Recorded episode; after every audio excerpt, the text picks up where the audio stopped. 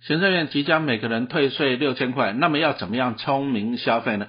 答案就是陈老师的金融股淘金术，总共十二堂课，总长度超过八个小时，再送你两个单元的资产配置课程啊，所以总共就十四堂线上课程，加起来超过十小时的还不够。再送你一本金融股价值年鉴电子书啊，因为金融股范围真的是太广了哈，在这个年鉴里面有超过十几二十档的金融股的一些解析，总页数超过两百页。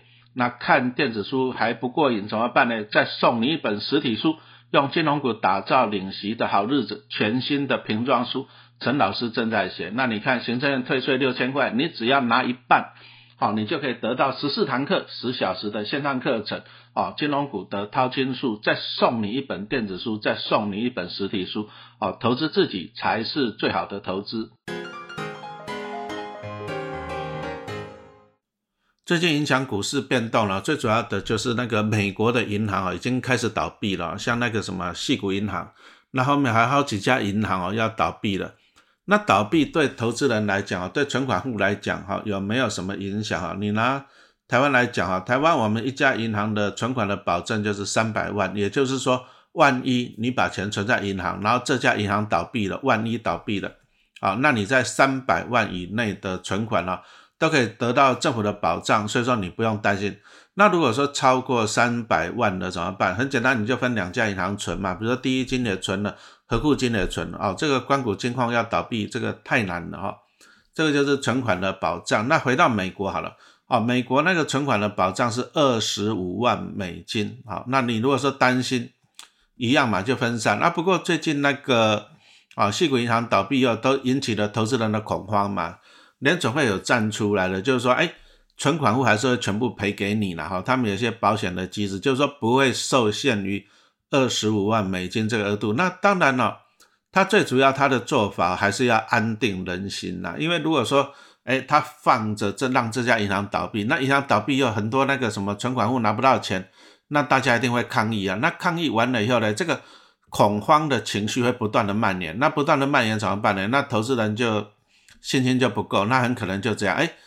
只要传出来说哪家银行危险，哪家银行怎样，大家就去领钱，大家就去领钱，哈，那到时候银行就会接二连三的倒闭，啊，这个就蛮恐怖了。所以联准会有他已经站出来了，啊，所以说还是可以持续观察了。那银行为什么会倒闭啊？其实银行最最怕的啊就是挤退了。什么叫做挤退啊？来讲一个笑话好了，就是在以前呢，在高扎时代发生过，哎，美国有一家银行倒闭了。那为什么倒闭了？啊，就因为下大雨啊！下大雨，很多人就躲在银行前面，就那么躲雨啊。临时下大雨，在那边躲雨。而且那时候媒体不发达了啊，不像现在网络什么啊。那时候就大家看到银行门口很多人，大家只有看到啊，看到以后呢，大家就开始传啊，这个银行是不是不是怎样的啊？是不是要倒闭了？那就传传传传到就是说啊，很多人都怕银行倒闭了，再去领钱了。好，那其他人就会恐慌，哇，要倒闭了，那我不赶快去领钱呢？将来领不到，倒闭了怎么办？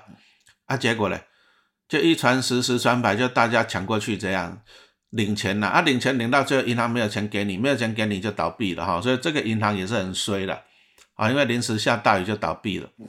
好，那银行它的业务就是这样，降本求利嘛，它就是存款户，我比如说我们把一百万存在银行，那银行给你利息，好，假设一点五趴。然后他放贷出去，放贷出去那个房贷，那房贷搞不好他放两趴，他赚中间这个什么零点五趴的利差，这个是银行最主要的业务。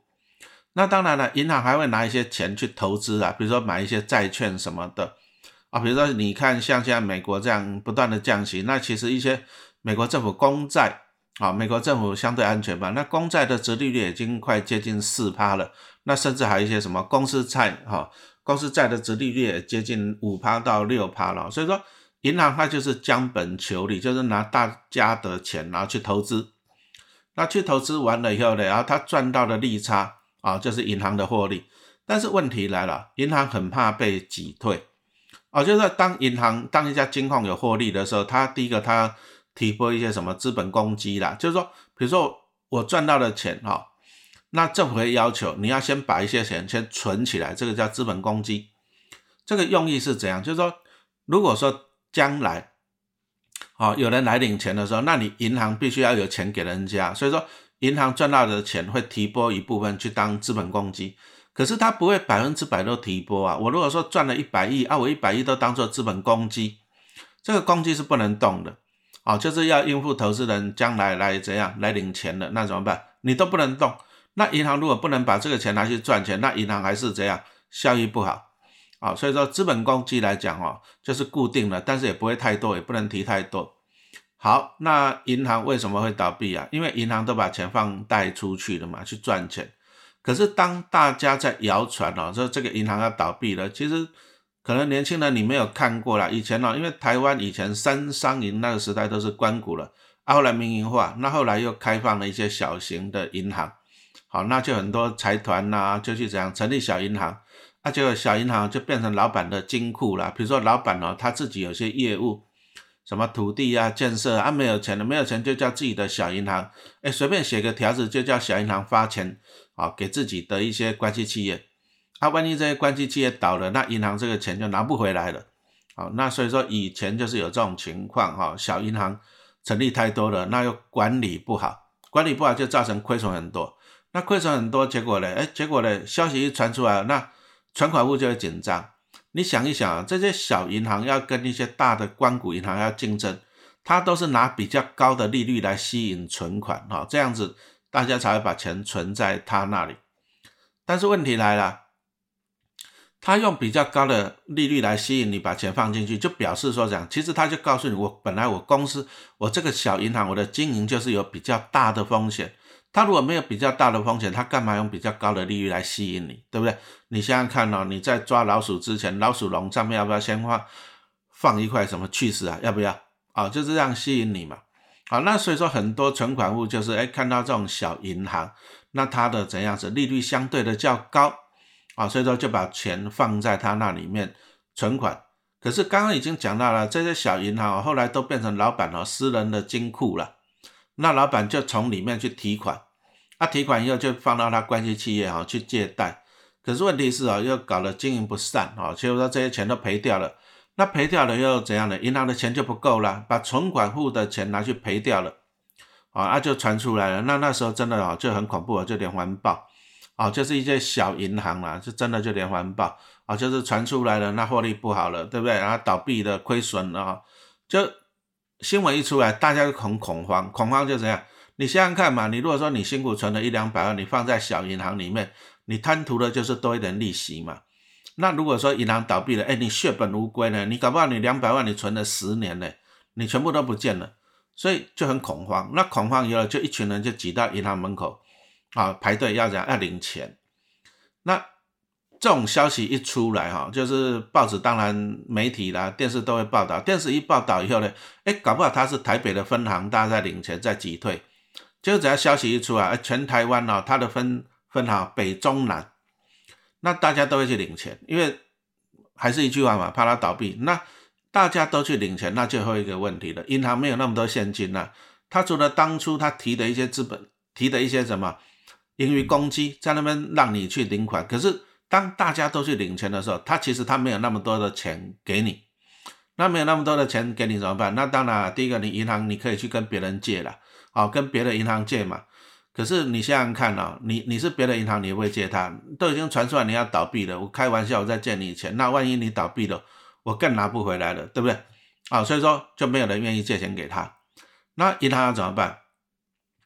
刚刚讲到了，他们搞不好他们有买一些债券啊什么的投资，那债券投资也许他持有到期就好，他就稳定的领息嘛哈，比如说债券的利息他领个两趴，那给存款户的利息对不对？给个一趴，好，那持有到期就好了，他就固定这样两趴两趴领。可是当大家在挤退，大家在抢着去跟他领钱的时候，这样，那他不得已了，他要把手上的一些资产卖掉，比如说债券这个要卖掉。可是你想想看了。当你急着要卖的时候，你卖得到好价钱吗？那搞不好银行有一些大楼啊，可是你急着要卖，为什么急着要卖？因为存款户一天到晚来跟你领钱啊，你哦注意哦，人家跟你领钱哦，你要安定人心，什么意思？就说人家来领多少钱，你就给他多少钱。你如果说你让每个人都领得到钱，这个可以得到一个安定人心的效果。那你安定人心以后呢，搞不好呢，后面人家就不会来领钱了啊，反正。好，大家就比较安定人心嘛，对不对？就像前一阵子在缺蛋嘛，哈，那你缺蛋，你看每个人到那个超商去买，就看到架子上面都没有鸡蛋，哇，那看到没有鸡蛋，你就更恐慌。那结果呢，搞不好你今天早点去，那你看到里面有十盒鸡蛋，你马上就全部打包走了，因为你会恐慌啊，你怕以后买不到。那你如果要解决这个蛋荒，很简单，你就把它货货全部铺出去，你让每个人都买得到了，你放个三天，每个人都买得到了，家里都囤满了。哎他就不会来买鸡蛋了啊，那这样子就不缺蛋了。所以说，银行在面对挤退的时候，第一个你要安定人心呐。所以很好玩哦，在那个时候我们都看到哈，就那个银行那个营业大厅哦，就把那个钞票堆得高高的啊，堆堆一堆的钞票在那边给你看。第一个他就是展现实力，说不怕你领钱。那再来就是说，哎，你来领，我一定给得到你的钱。好，那这个就是要安定你的心，安定人心以后呢？明天后天就不会有人来领钱了，他就可以逃过这一劫啊！那这个是很重要。可是最怕的是这样，没法安定人心啊！啊，你你虽然说你堆了一叠钞票给大家领，可是一下子领光了，那后面呢？最怕就是后面的存款户呢来领钱都领不到钱了，那都领不到钱哦，这个恐慌会蔓延哦，就大家会在那边传说啊，这个银行要倒了，没有钱了，领不到钱了。那领不到钱呢？那本来其他那些老型仔仔的存户啊。他也他也开始恐慌了，本来不去领钱的，他也是开始恐慌了，就跟了了一窝蜂，啊，全部都去领钱，那银行的压力更重了，因为更多的人来要钱，好，那还是一句话讲，银行你要把钱拿出来，啊，不然呢，大家会拼命跟你要钱，那怎么办呢？所以银行就会被迫了，啊，比如说我手上有大楼了，我手上有一些投资的股票了，我手上有一些投资的债券，那我这样，我要马上换现，好，马上换了现，然后给存款户。来领钱，我要安定他们的心。可是你要马上换线，你就怎样呢？贱价，你就只能贱价出售嘛，对不对？那贱价出售那有问题啦。比如说我本来我银行买这些债券，我买了一百亿，可是搞不好我贱价卖只有卖了八十亿，哎，我赔了二十亿呢。那这二十亿要从银行的资本里面去赔哦。所以说，当他们在这些贱价出售的过程中，那这样一赔赔到最后就很可能这样啊，银行就这样就就没钱了，就倒闭了哈。所以说。银行最怕的是挤退了，好，那如果说银行经营不善，哈，比如说银行经营不善，它只是赔钱，那银行的资产还可以赔很多年，它还是可以经营下去啊。但是如果说大家都去挤退，把银行里面的钱全部领走了，让它怎样周转不灵，然后让它把一些资产卖掉了，还赔钱卖掉，那这个银行就会倒闭了哈。那为什么那个细股银行会倒闭啊？其实这个还是一句话讲，这个就是联准会了哈。一切都是这个联准会中的因了，好，那其实啊，美国那边从两千零八年开始，它就不断的 QE，好，量化宽松就是印钞票，因为二零零八零九年那时候金融风暴嘛，金融风暴那怎么办？第一个就降息，啊，所以说你你可以仔细观察，如果说美国这一波这个银行这个倒闭潮啊，如果说联准会没有控制住，那没有控制住，它就必须要降息。好，那为什么降息有帮助？我们继续来跟大家来分析哦。那从零八年那时候，大家其实观察了，那金融风暴以后呢，哎，就一路降息。啊，其实零八年会金融风暴，最主要是因为当时的利率太高，什么房地美、房利美啊，那种利率都高达十帕以上。啊，再来就他们就一些衍生性的金融商品。好，那这样子周转不灵。好，那股债一来就降息。你说像二零二零年好了，对不对？肺炎疫情一来。肺炎疫情一来呢，股市就嘣嘣嘣就一路下跌。那一路下跌怎么办呢？哈，联准会就降息，好，把利率一路打压下去，基基本上就是趴到地板上了，对不对？那你想想看，其实利率政策你要这样子去看它啊。比如说本来美元利率有五趴，啊，结果疫情一来降到零，你想想看啊，本来你还可以领五趴的利息，好，那举例了，对不对？啊，你一下子降到零趴了，那表示什么？表示这个美金就不值钱了嘛，没有错吧？哦，所以说当它在降息的时候，美金会贬值，那贬值相对的就是台币会升值啊，你就看到台币一个升值的趋势。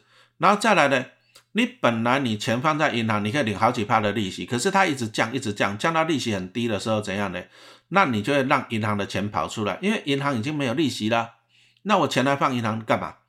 所以银行降息，降息就会让银行的钱跑出来，跑到哪里去？当然，第一个就跑到股市嘛，所以说你会看到在二零二零年那时候一降息，就股市就开始反转了，V 转了哈，就开始大涨了。这第一个。那第二个呢？银行的利息太低了，那一些保守的钱会跑出来，他不去股市，他跑去哪？债券市场。好，所以说当降息的钱就会跑到怎样？股市，股市大好，跑到债券，债券的价格就会上涨嘛。好啊，但是啊，美国联准会这样子啊，二零二零年这样一直印钞票，一直降息哈，这个不用想也知道，这个到最后一定是通货膨胀了。就是钱太多，那什么叫做通货膨胀？就是过多的资金去追逐少量的商品，这个叫做通货膨胀哈。那举个例子来讲嘛哈，就二零二零年这样一直降息，股市好，然后债市也好，所以说我们难得很难得看到这样二零二一年呢，这个股市大好，债券也很好，这个股债双涨。这个在以前不容易看到了。以前通常我们做股债平衡，就是万一股市好，债券会不好；那债券好，股市会不好。这个叫做股债平衡。那二零二一年为什么可以看到这个股债双涨？很简单，因为利率太低了，利率太低，钱跑出来，跑到股市，股市啊，跑到债券，债券啊，所以说股债双涨啊，我们就看到了这个情况了哈。那这样子来讲啊，当然啦，对一些哈投资人就有利嘛哈，比如说你持有股票了，那你持有债券啊，你就会赚到钱。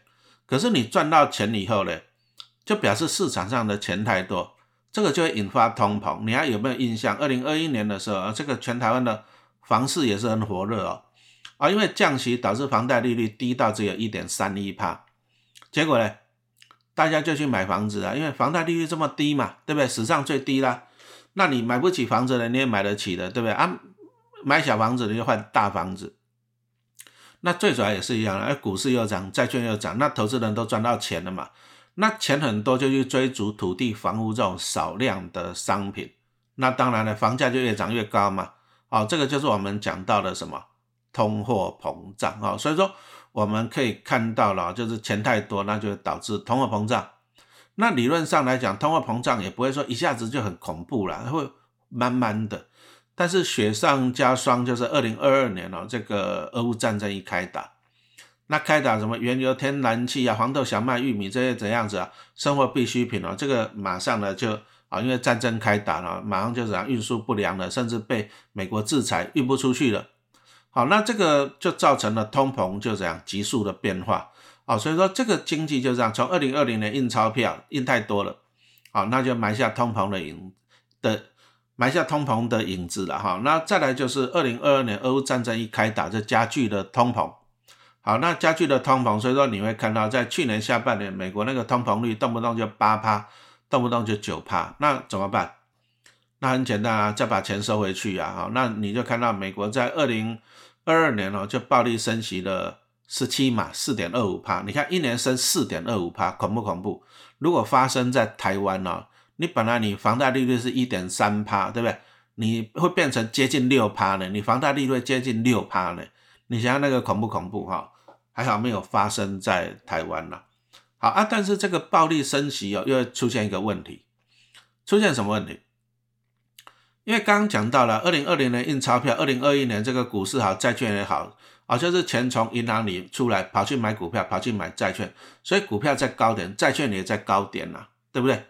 那二零二二年呢？哎，把钱收回去了，好，银行升息，升息就是哎，钱放在银行比较划算了，所以说股市的钱跑回银行去，债券的钱又跑回银行去，结果你又看到了这样，股票市场不好，然后债券市场也不好，好，二零二二年就发生了这个情况，啊，股债双跌了哈。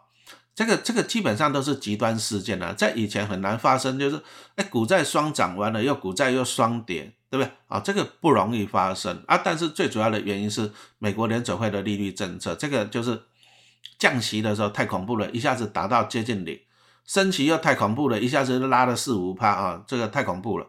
好，所以说造成这个股债双同涨同跌，就是因为联准会的那个利率政策。但是问题来了，去年这样股债。双跌就碰到一个问题。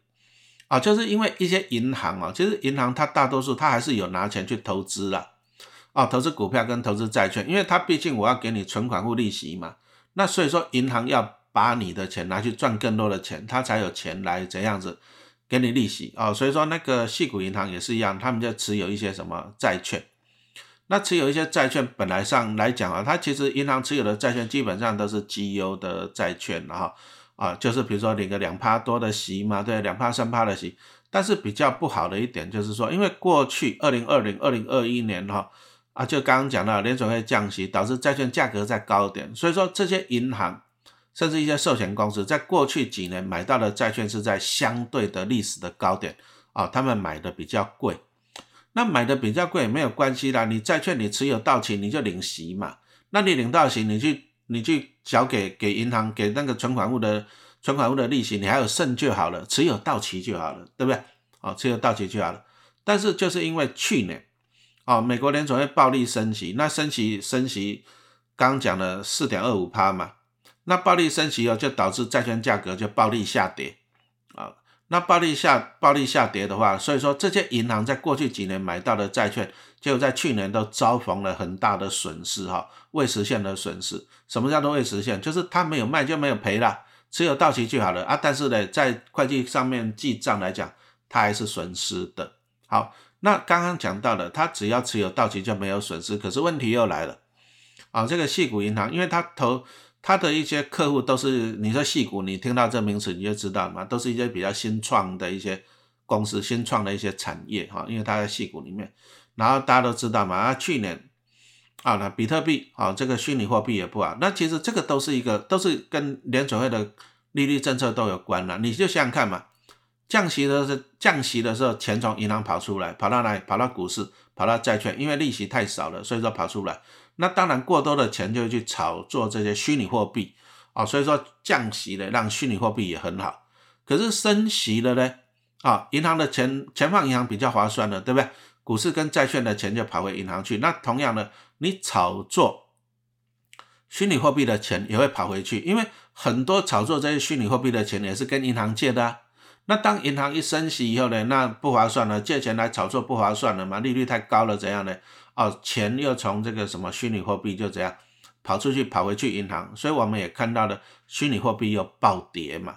好，那很不幸的就是这些那个啊，细股银行啊，因为他一些客户啊也是跟这些。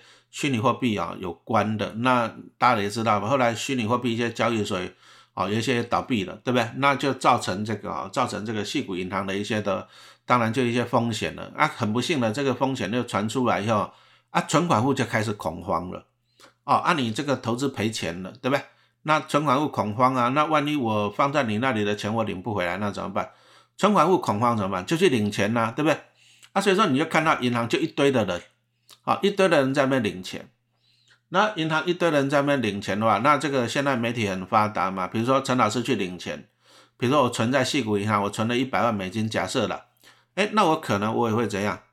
哦，我就会在那边直播，陈老师说啊，我直播了哈，我来这边领钱，啊，那我就会直播嘛，那直播大家想一想，会不会造成一个恐慌的啊蔓延？会不会？那陈老师他们直播，哇，我前面好多人哦，我这一百万美金领不领得到啊？我好恐慌哦。那接着呢？喂，我领到了，我终于领到我这一百万美金了。可是我要直播一下，后面好多人在排队，我怕他领不到钱怎么办呢？会不会造成恐慌？会不会？会。好，那所以很多的存款户就在这个恐慌的情绪下，就全部啊挤进那个什么细谷银行去领钱。好，那刚刚前面已经讲到了，银行没有那么多的现金呢，啊，没有那么多的现金来来给大家领钱了，那怎么办？那你如果说你要跟别的银行借，人家也不会借给你，因因为已经传出来你要倒闭了，那怎么办？那只好靠自己啊！怎么靠自己？把你过去几年投资的股票、投资的债券这样卖掉。可是刚刚也讲到了，二零二二年因为升息太严重，导致债券价格大跌嘛，所以你就想想看啊，这些细股银行这一些啊，它在二零二零年、二零二一年因为降息买到的债券是在高点，所以说它买到的是贵的债券。可是二零二二年降息，降息以后呢，结果债券的价格下跌，那他因为被挤退了，他被迫要卖掉这些债券。可是他买在高点，啊，他卖只能够卖在怎样？卖在低点呢，对不对？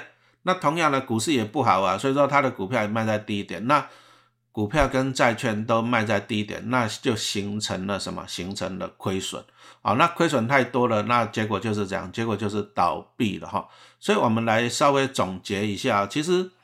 其实这一切还是美国这个联总会造的孽了哈，就是他们一下子啊，就是降息降太猛了，直接打到零，对啊，升息又升太猛了，啊，结果这些啊，这些银行呢，就导致这个债券跟股票价格就暴起暴落，啊，那让他们就这样撑不下去啊。不过最主要的那个引导火线呢，还是那个挤退啊，所以说我们就来关注了。那当然，联总会现在在止血了，因为他如果怕哈，他怕如果说全美国的银行都在小银行都在挤退啊，那这会很恐怖，会很恐怖，就会连环爆。那什么意思呢？因为这些小银行被挤退了，这些银行被挤退，所以说他们只好讲被迫把手中的股票跟手中的债券便宜卖掉。那当他们被迫这样便宜卖的时候，对股市也不好，对对债券啊也不好。那搞不好呢，这一连环的效应下去了，又会造成一个金融风暴了哈。这个当然我们要认真去关注了哈。不过联总会目前看起来是说就出手了，因为他要怎样？遏制哦，遏制这个连环爆，所以说他已经站出来，就是说，哎，你们存款户钱都可以保证拿得回去。其实这个就是安定信心啊。当大家发现说，哎，联总会站出来保证我的钱，那我就不用去，不用急着去去怎样去领钱了，我就不用去挤退了。政府要保证了，对不对？那大家都不去挤退的话，对银行来讲，它就不会有倒闭的风险了哦。所以目前联总会这个动作，我们已经看到了。啊，那目前这样看起来哈，要再衍生一波金融风暴的几率是不高了，因为金融风暴的代价太高了哈。这个我相信联准会美国他也承受不起了，所以他干脆就现在哈，赶快把它控制好。那从这里我们可以看到了，造成这些银行倒闭最主要的因素还是联准会的利率政策啦，就是升息升的那么猛。好，那联准会有什么要升的吗？因为通膨太严重了嘛，所以说它只有一招就是升息。升级可是升级看到了，升级升到这个国内的银行活不下去了，所以目前看起来联总会这个升息的手段呢，啊可能会比较缓和一点了。像之前之前还在那边传出来说啊，那个可能美国上半年这个通膨还是有点严重哈，所以说市场又传出来升息两码，还是要鹰派升息。可是你现在看一看啊，它如果再持续这么鹰派的升息来讲，第一个活不下去的是美国的银行。那美国的银行只要连环爆，这个联准会绝对没修了哈。这个国际金融风暴哦，所以目前看起来联准会的升息啊，会比较相对的会缓和了啦。那缓和来讲啊，其实对我们投资人来讲也是一个好事了哈。啊，好事，因为你升息真这么猛，对股市不利嘛，对不对？啊，但是呢，其实从这里我们可以看到一些投资的机会。什么样的机会啊？那刚刚讲到了银行撑不下去，因为他们持有一些股票，持有一些债券的投资嘛。好，那你再看看，其实台湾来讲，台湾的台湾的银行比较正常的，不会像美国那么恐怖。因为我们的银行啊，最主要我们的放贷就是一些什么个人啊、中小企业啊，那这个都是赚一些稳定的利差啊，基本上是还好，不会像美国这些奇奇怪怪的。银行什么虚拟币啊什么的哈，所以说台湾哦目前看起来是还好，所以说你也不用过度恐慌，说什么哎台湾的金融股啊会不会受到也也发生这种挤退？我相信几率很低啦。哦，那再来刚刚已经讲到了台湾哦，存款户也给你有三百万的保障啊，你如果说存太多，很简单，你就元大金啊，比如说元大银行存了三百万。中信金在存三百万，国泰银行在存三百万，可不可以？可以啊。你相对的，不过台湾你，我觉得你不用去烦恼。而我们从这个事件我们可以看到，就是联准会啊，它的利率政策啊，可能会鹰派啊，再转为鸽派一点去了啦。好，那如果说，如果说未来真的美国发生啊这个银行倒闭这个经济风暴，那一样就回到两千零八年又要降息救经济，所以。从这里我们可以观察到，哎，未来可能会一个降息啊，升息，今年会升息会缓和，那明年呢？哎，降息会怎样？哎，有一个趋势啊，有一个趋势在。好，那如果说未来走这个降息的趋势来讲，那投资金融股还是会受惠哦。啊，其实金融股还是有分呐，有些就是寿险为主的金控，国泰富邦啊，开发中信，有些是以银行业务为主的哈，什么第一啊、和库啊、华南啊、玉山，那有些是。证券为主的哈，比如说像元大金，哎，那如果说是走降息循环来讲，其实对反而对寿险为主是有利哦，甚至对证券为主是有利哦。为什么？前面已经讲到了，当你在降息的时候，钱放在银行不划算，钱会从银行跑出来，跑到哪里去？跑到股市，股市会好，那股市会好，那以证券为主的元大金就受惠啊。那除了跑到股市，又跑到债券，那你说像这些寿险金控？啊，他还是持有很多的股票跟债券，所以说呢，哎，当你降息让他们上去了就划算了。其实你看一下这些寿险金控在二零二二年的获利是蛮惨的啦。啊，你说像那个富邦好了，从二零二一年赚十二块钱的 EPS，到了二零二二年赚三块多的 EPS，恐怖恐怖恐怖啊！获利衰退，最主要原因还是在去年呢，股债双跌啊。但是呢，其实投资股票你要往未来看啊，也就是虽然去年不好，但是呢，这些寿险公司手上现金满满了，因为每年从保护手上拿到上千亿的保费嘛，对不对？所以其实他们在去年。也买到了很多便宜跟便宜的股票跟债券，哦，所以说如果说将来了，将来这个股市再好上去，债券再好上去了，哎，其实他们也会受惠啊，因为他们买在便宜哈，所以说其实啊，以现在这个时间点，陈老师反而觉得啊，今年是一个布局金融股的一个好的时间点，因为我们可以看到一个。利率转折点哦，那这个对金融股某些产业来讲是相对的是受惠的哈。那我们后面会持续再来跟大家分析的哈。那最后还是要业配一下了哈。这个陈老师最新的十二堂课的金融股影音课程线上课程，总长度超过八小时，而且我们今年真的太佛心了哈，因为这个真的通膨太严重了，我们太佛心了。除了八小时的课程，还在送你两小时的那个资产配置的课程还不够，再送你一本金融股专刊的电子书啊！因为金融股范围真的是太广了哈，所以陈老师十二堂课，就算有八小时的影音课程，我觉得还是有很多需要补充的地方。那怎么办呢？所以我们就出了这个电子版的金融股专刊啊，详细列了十几二十家金矿，我们去一一的去给它拆解。啊，什么叫做什么那个什么存放利差啊，啊预放比啊，这四大指标，然后再用它的值利率、本利比跟那个什么股价净值比来做分析，好，详细列给大家看啊，这个是电子书哈，这个十几二十家，这个超过两百页哈，这个免费送你还不够啊，再送你一本实体书，陈老师正在写啊，用金融股啊的股息哈来过好日子啊。啊，陈老师，因为陈老师目前家里大概持有三千张的金融股，那每年领股利大概有三百万，啊，我就是靠着领金融股的股利来退休，来过好日子。那我会把这些心得哈，也会写在我的新书里面跟大家分享。